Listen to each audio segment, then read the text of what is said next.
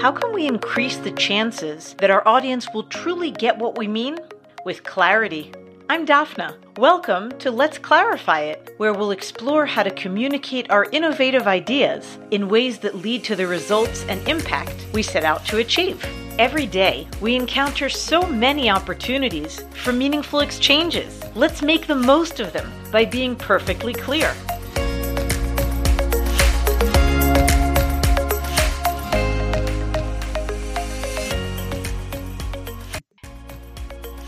Why are veterinarians at an incredibly increased risk for suicide? What combination of unique stressors do they face in their professional and personal lives?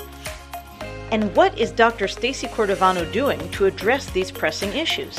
Welcome to episode 2 of Let's Clarify It, in which we learn from equine veterinarian Dr. Stacey Cordivano how more self-care and growth outside of the veterinary practice is important in order to find one's joy and how she's addressing her message clarity challenge of staying relatable while sharing her own opinions without coming across as if she's already got it all figured out.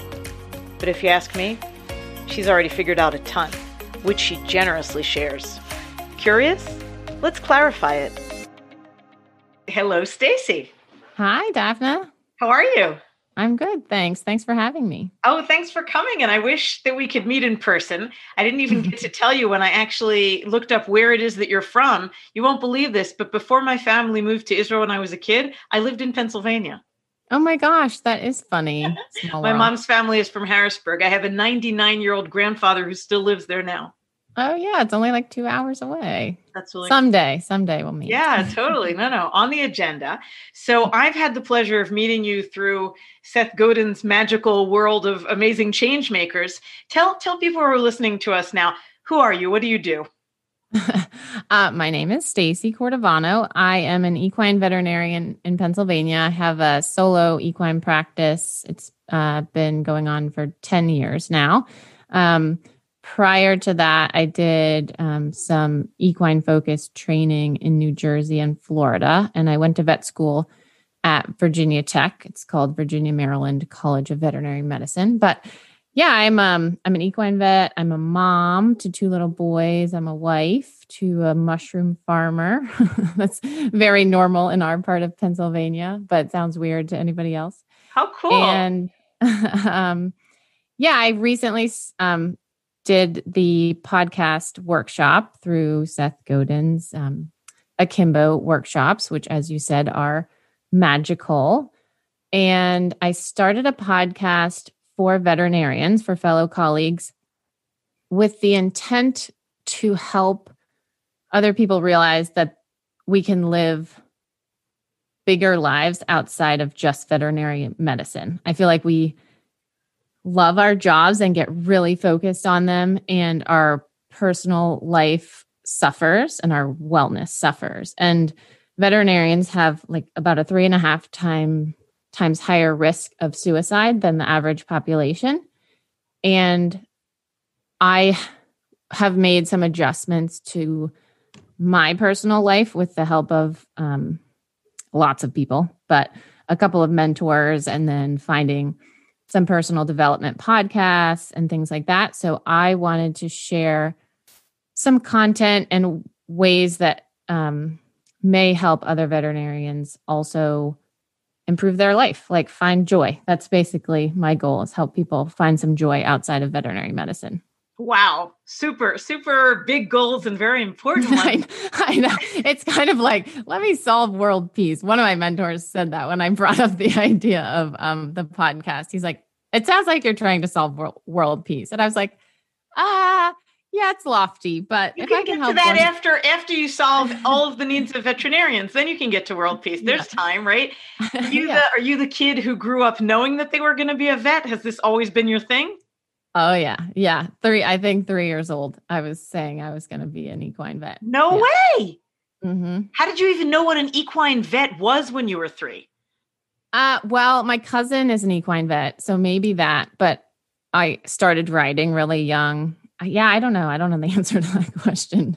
But my mom says it was when I was three. So yes, it is this deep seated um, desire, and I think that it, adds to the problem, right? Like we are so focused on this. And then that's like just this goal. And then you're just striving for that your whole life. And, and you're willing to do anything in order to achieve yeah. it and maintain it.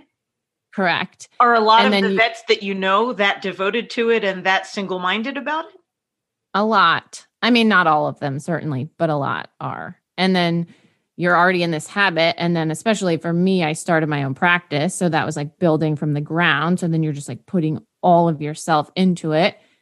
So for me, it wasn't until I had kids and had something other than veterinary medicine that kind of broke me open and was like, okay, there are better things I could be doing with my time than slaving away to these clients that have are awesome and I love working on their horses, but there are other parts of life to make you happy. So. Did you also know right from the start that it was definitely going to be horses?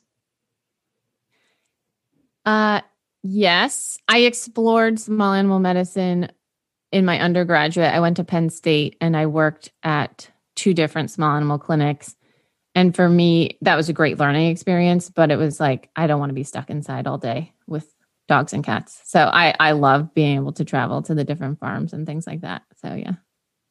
Amazing. All right. So you're in the field, you love the field, you're working at it, and your parenting was your first aha moment about wait a minute, we need to find, I personally need to find more of a balance between my professional yeah. life and my life.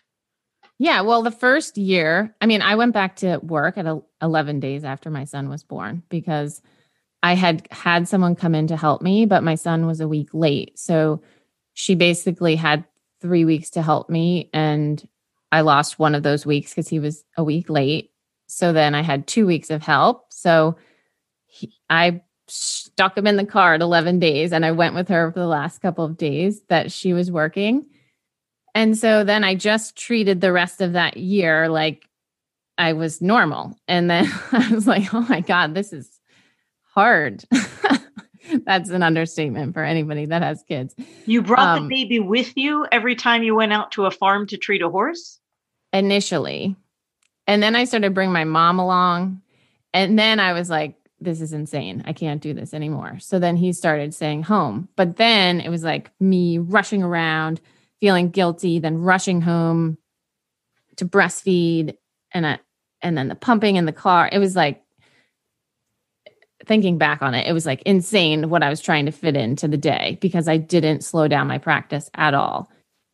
So then I started slowing I started letting a few clients go. And then it wasn't until my second son that I was really like this is too much. So I really scaled back and then also, a colleague of mine lost her baby. And that was another big wake up call like, what am I doing here? Like, why am I trying to fit all this in when, like, what I really want to do is at home? Knowing that I can't, I didn't want to give up my career and stay home with my kids, but like, there had to be a better balance. So that's sort of when this whole process of finding personal growth and finding happiness outside of just work. Really i kind of really dove into that.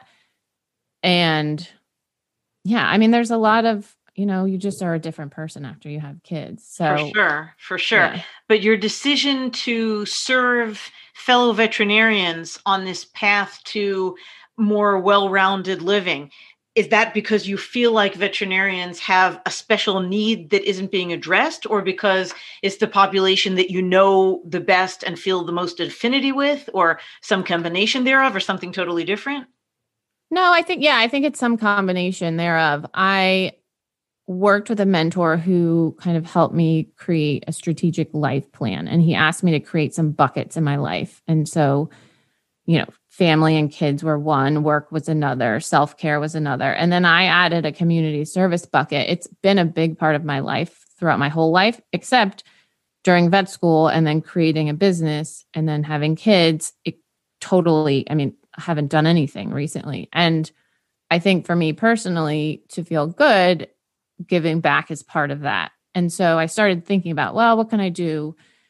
That that bucket was sort of on the back burner until I kind of got the rest of life organized. And I felt like I had made a lot of progress in, on the other buckets. And I started thinking, okay, I could volunteer at a therapeutic riding center, or I could go we, you know, Wilmington's a nearby city to us. I could go into Wilmington and, and read with kids.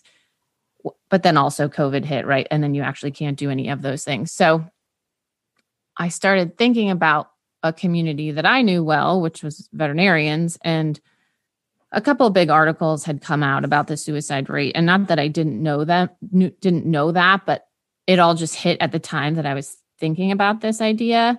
And so that's how it came out. Like, yes, it was a need to give back, but it was a community that I knew well. And there are tons of wellness things out for vets, but I didn't feel like there were any very like real life ones. And no one was thinking outside the box. They were like, do yoga, like have better boundaries with your clients, all the same things. And they were coming top down from our like veterinary medical associations and people that I I couldn't connect to. So I figured other veterinarians felt the same way that they couldn't connect to. And it was just like we were being talked at. So I thought if I shared just resources that like really hit home to me, like different books, or I had um I had the guy on that helped me with my strategic life plan. I had my lactation consultant on because she's like amazing at, you know, prioritizing your life as a mother. I felt so I just wanted it to come from a a female and mother's perspective because we all know that self-care is way harder as a mom and an, an equine vet perspective because there was not a lot of that out there. And so i just wanted to come from like a more realistic perspective. And it does seem like it's it's um going well. Like people i get i'm getting good feedback um and i want to make sure that the content i'm delivering continues to stay i don't know if humble is the right word i don't want to come off like I'm this know it all that has it all figured out because I certainly don't. I mean, I still haven't worked in a regular exercise routine into my life. Like, I just want to keep sharing resources that I find helpful and like my opinions, but I want to make sure that it doesn't sound too know it all I guess that would be a struggle that I'm starting to have now that I've I've produced one season of 15 episodes and I'm taking a break and I just want to make sure going into the next season it stays like authentic. Fantastic. So one more question before we get into the the challenge of of communicating that message of yours. What what kind of reasons does the research show that veterinarians are so much more likely to, to end up with suicide?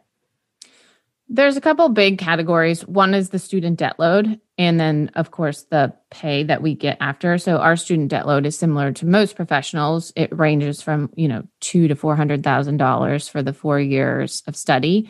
But then, as opposed to a doctor or a lawyer who's making several hundred thousand in income, our starting salaries range between sixty and eighty thousand, and like you're capped at, you know, mid 100s you're never going to be making $400,000 like a doctor might. So student debt load and like lack of ability to pay them back is a huge one.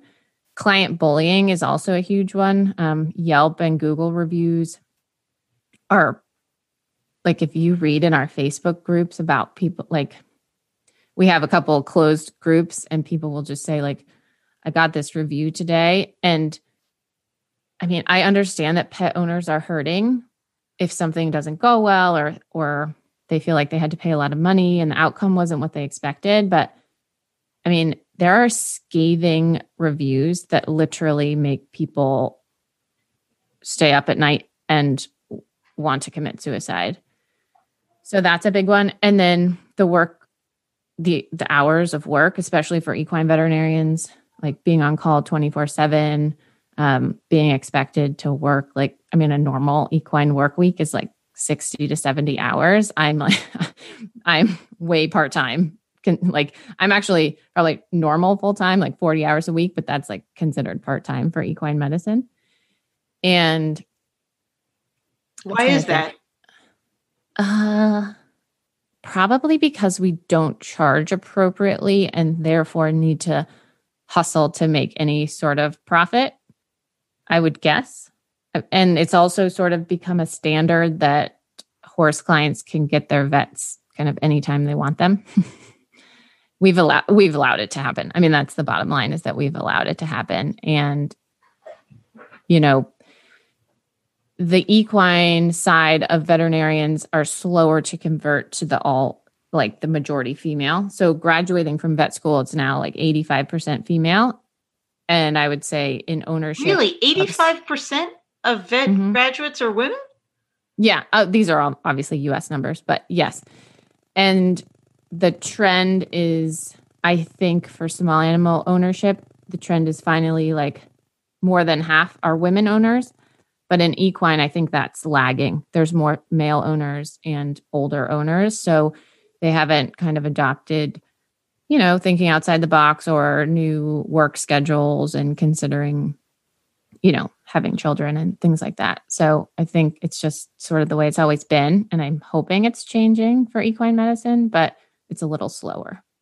Okay, so you understood this realization that this is a difficult situation that a lot of your fellow equine vets are dealing with. And you thought, all right, so a podcast could be a good way of serving them.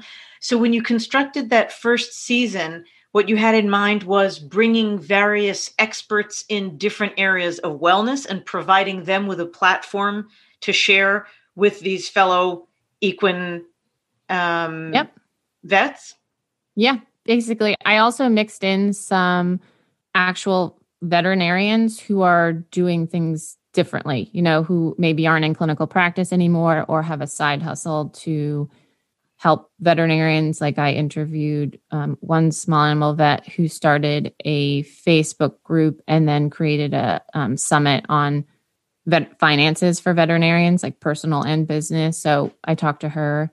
I talked to a veterinarian who is starting, um, you know, a basically a YouTube channel chronicling her um, infertility struggles as a Black woman in America.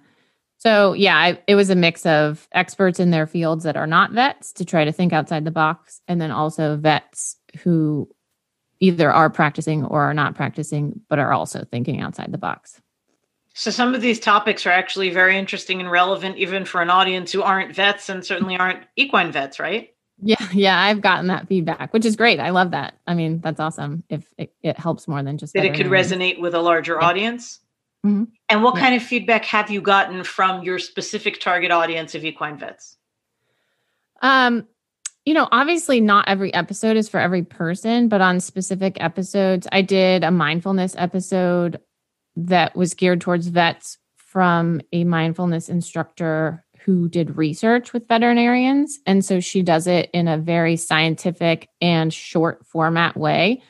So, someone that I, you know, a lot of the feedback is from friends and they're like, oh, this is great, Stacey, good job. But some of the feedback, this woman in particular, I do not know. She's another equine vet and she shared it in our group and was like, this is such a great, like, I've tried to meditate.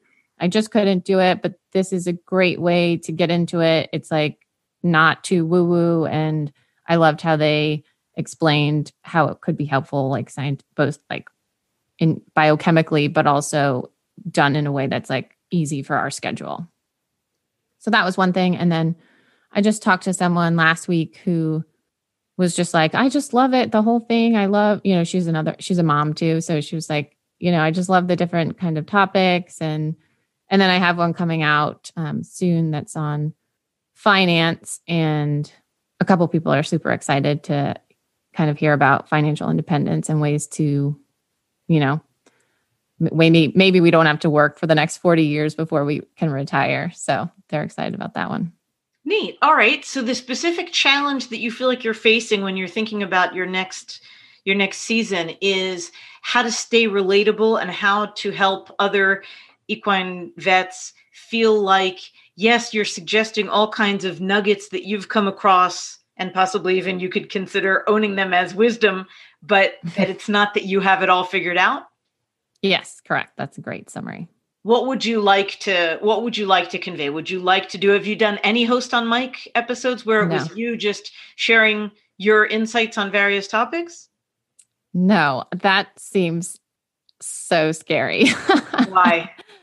Uh, because that's exactly what I want to avoid. Like, I, you know, I don't know if it's just my personality or just that I went to vet school, but I just feel like who am I to, you know, I don't have a degree in positive psychology or any of these finance or any how who am I to sit there and tell people I don't know what they should think. I don't that's as moms and as women we're so quick to suffer from imposter syndrome, right? I yes, I guess. I guess. And we would be yeah. the first ones to help a friend point out, wait a minute, but you're so accomplished. You've done so many great things. Of course, people will want to hear about your input on that topic, right? Yes, true. You yeah. would identify it in a friend immediately. Yes. Mm-hmm. Is there a specific niche that you would feel comfortable not sounding like you're the world's expert on it, but more offering an opinion on something? Well, I do feel pretty comfortable on the idea of like a household budget or spending plan because my husband and I have done that over the past three years and it has made a remarkable difference for our family and our goals. So that is one area that I would feel comfortable. So so case study with an N of one and you could mm-hmm. share that and it's evidence based and you'd be comfortable with it? Yeah. Yeah. Yes. So that's one. Could okay. there be some sort of hybrid version of when you interview people? Do you feel like you can also bring plenty of yourself into it, or you're just totally fly on the wall giving them the stage? I will say, as the season progressed, I noticed myself contributing a bit more. In the beginning, it was very fly on the wall. Um, and I guess maybe that is just a comfort thing with putting yourself out there but yes, I, I guess I did notice that it was a little easier to contribute. Cool. So could it be that just like the example that you just provided of home finance as something that you yourself has experienced, and it doesn't mean that now you're saying that you're the world's biggest expert on home finance, but rather here's something that we did in our household, which we found helpful. Perhaps you, my listener, would find it helpful also. Are there other such lived experiences in parenthood for example maybe mm-hmm. comparing mm-hmm. post baby number 1 to post baby number mm-hmm. 2 and what you learned about specifically considering that your audience right as seth tells yeah. us it's all about who it's for and what it's for right so if you're mm-hmm. continuing to speak to predominantly women who you know mm-hmm. are are predominantly equine vets right could there be some insights of things that you learned do you feel like after baby number 2 that you applied some more of the better balance that you figured out that you needed after baby number one? Yeah, certainly. I could talk from that perspective, especially, yeah, as a business owner. I think I could uh, just, yeah, I guess if I'm framing it in the light of just sharing my specific story, that seems more palatable or easy or, you know, like less um pretentious. Less, yes. yeah sharing sharing my story. Look it's also a matter of of comfort level right? Are you mm-hmm. comfortable? I mean if you started your own podcast there's some comfort level with your voice and with sharing right? Finding your voice sharing your voice. Are you comfortable mm-hmm. talking about yourself about your family about personal experience? Oh yeah not from like an like i'm happy to share. It's more of like do people actually care i guess is the what i have in my head the question i have in my head yeah do you like listening to other people sharing stuff that they've done that they think might be helpful to somebody else?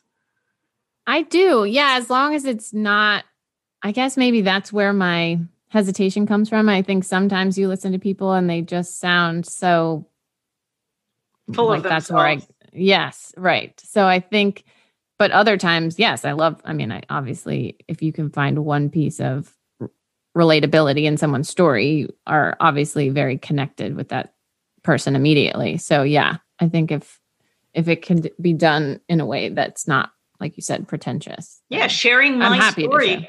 Yeah, sharing my story on something could be a total humble totally humble way of of sharing a lived experience and, you know, offering to your listener maybe this could be helpful to you too in that situation. So, what other, when you think about that specific prism of fellow vets who are dealing with life's challenges as business owners, as moms, as partners, as business owners, homeowners in the profession with all of its specific challenges, since that's the audience that you're customizing to. So, in addition to personal finance, home finance, family family finance, and parenting um, or or motherhood versus work balance type of things. Are there other specific pockets of things that you've dealt with that you feel like here I have this to offer because I found a way to do this that I wish somebody had told me and I had to figure it out for myself? Hmm. Um I think I could just do a case study on how difficult hiring can be. I have Ooh. not figured that out, Ooh. but hiring for a equine specific practice is tricky because that person needs to have a lot of skill, you know, kind of be very diversely skilled and then you're stuck in the car with them all day also. um I could talk about that. I could talk about who do who do vets need to hire? Mm, so it's a mix of office help and then on the farm, like actual horse handling help.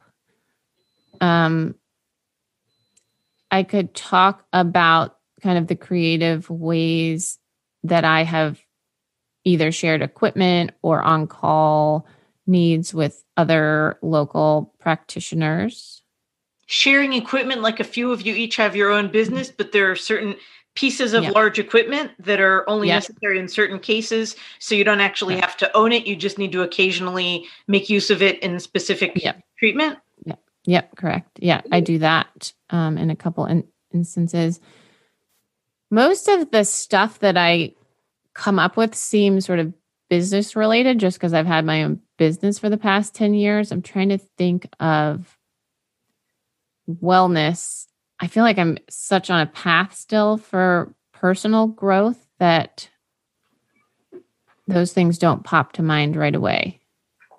But it is something to consider framing it in that way. Is there a story I can share? So, yeah, so it through? sounds like one possible venue for bringing more of your authentic voice to your podcast, such that you could feel like you were staying humble and relatable and that you don't have everything figured out, but you do have some meaningful stories from your own life and your own lived experience that could be valuable to somebody else on a similar path and that they could learn from it. And the fact that you would be honest about what worked and what didn't work. Don't we find relatable when somebody doesn't have this perfect, polished, unbelievable life, but rather somebody tells us yeah. all of the nitty gritty backstory and that it's not all all figured out, more relatable, right? Yeah, yeah, definitely more relatable. Yep. Another thought that comes to mind is maybe if the format for interviewing people, have you ever heard podcasts that also include the interviewer herself having these asides in which she gives more mm-hmm. information about something? So, say you're interviewing somebody and then they say either a professional term or some sort of concept that you're not sure your listeners know about, or that you want to hyperlink it and say something mm-hmm. additional about it it's more editing work, I'm sure, but maybe that would right. be another means in which you could bring more of yourself into episodes that were mainly showcasing a guest, but that that guest reminded you of all kinds of little points that here and there you'd like to offer another question, another thought, another vignette from something that you know about. Could that be an interesting hybrid type of episode? Yeah, that's really intriguing because then it's not me on the spotlight for an entire episode talking at people, but yes, I have thought afterwards there are nuggets or stories that, you know, I could have shared. Yeah, that's a great, actually, that's a really good idea. I like that idea.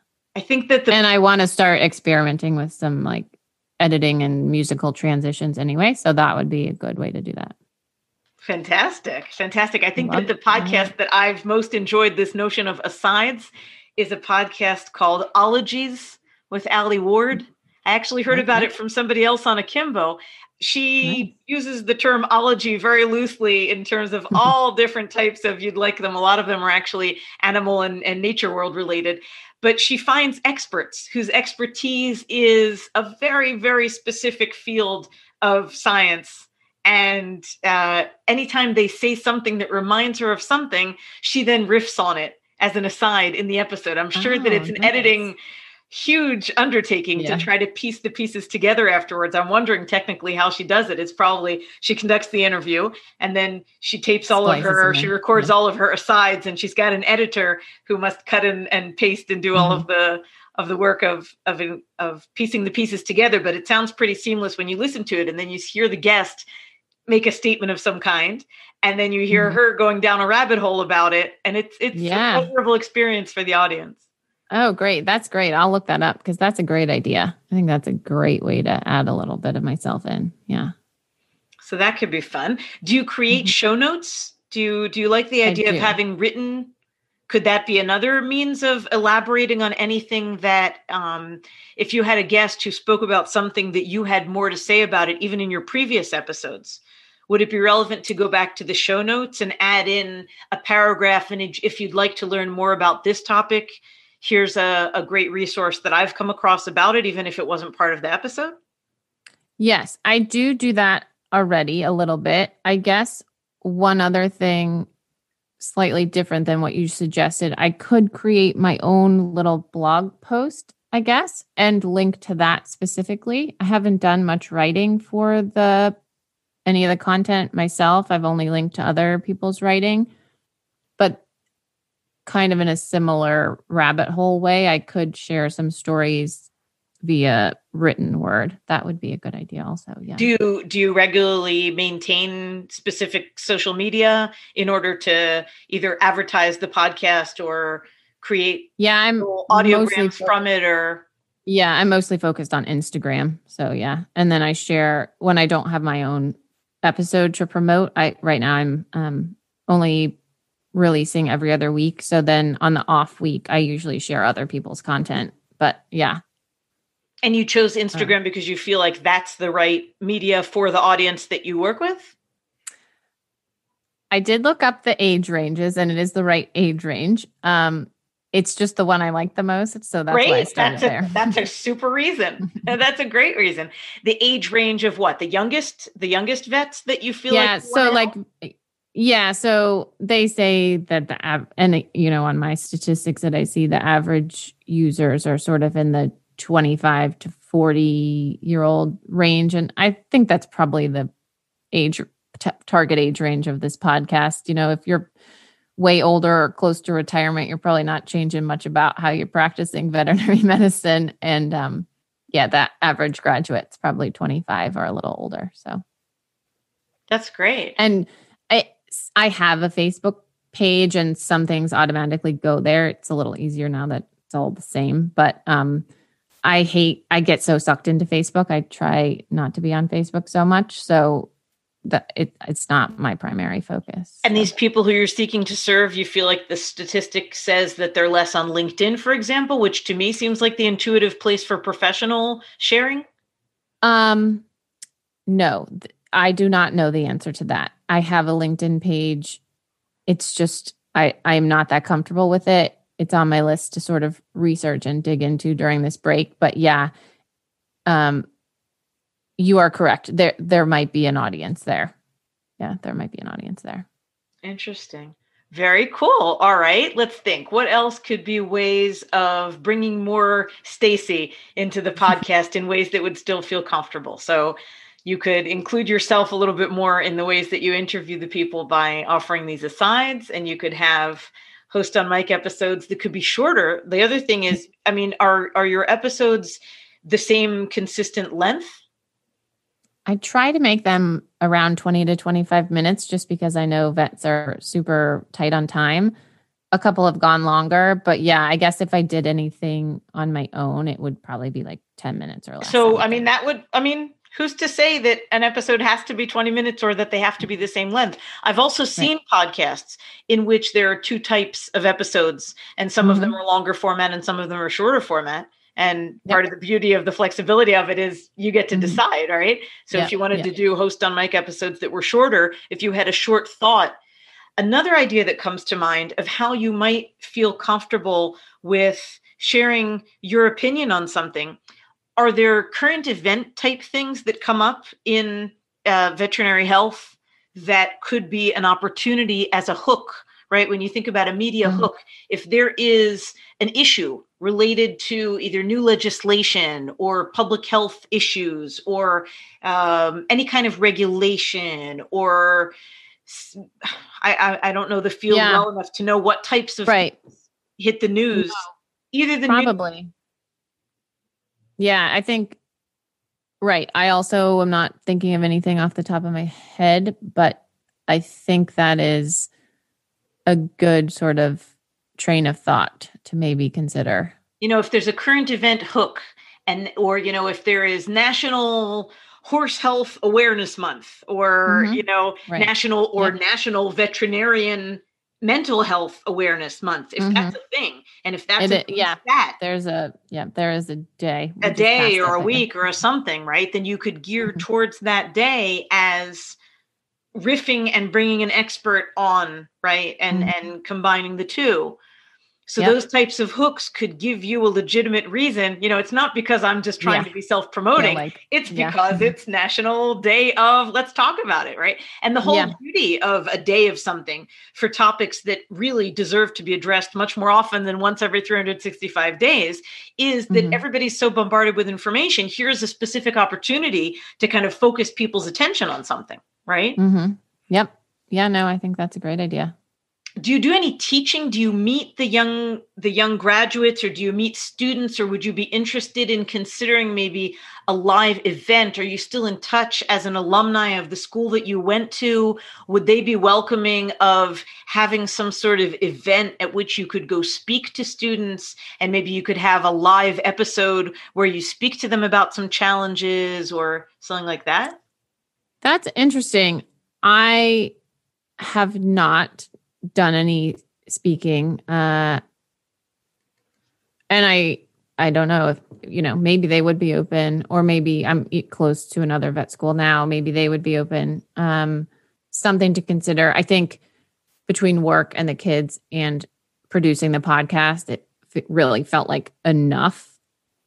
Um, but maybe something to consider for the future. Yeah. Sure. Sure. So all mm-hmm. all different possibilities that maybe these types of collaborations and having mm-hmm. kind of a shared spotlight could feel more right. comfortable than saying, "Hey, it's about me." It's not, you know, it's not about us. It's us mm-hmm. as a channel, us as a mm-hmm. venue to showcase the important work that we feel needs to get into the world, right? Right. yeah Yeah. And thinking making sure to think about it that way is yeah helpful. i mean yeah. that's why you're doing the podcast you're not doing mm-hmm. the podcast in order to self-aggrandize yourself you're doing mm-hmm. it clearly because you feel the importance of serving this audience in order to help them right right mm-hmm. so it would be it would be bringing more of yourself to the front in service in service of the people that you're seeking to serve in seth's words right yep yep makes me think of Brene Brown and vulnerability. Ooh, totally. it's definitely something I need to work on. All of us. All of us. Yeah. Wow, Stacey, yeah. thanks so much. This has been so much fun hearing from you about a world I know nothing about. Anytime I asked my parents for a pet, I got another sibling. That's why there are seven of us. oh my gosh. That's so funny. Yeah, thanks for having me. I really appreciate I, I think having the outside without the background is awesome. I think it it um makes us makes me think about things differently. And um it's been really helpful. I I'm looking forward to thinking more on all these ideas. Amazing. I'm looking forward to meeting you in person after COVID's over and I can fly over to see you. Yes, me too. Thanks. Good again. luck with your beautiful work and with your beautiful family and take good care. Thanks. Thanks. Thank you.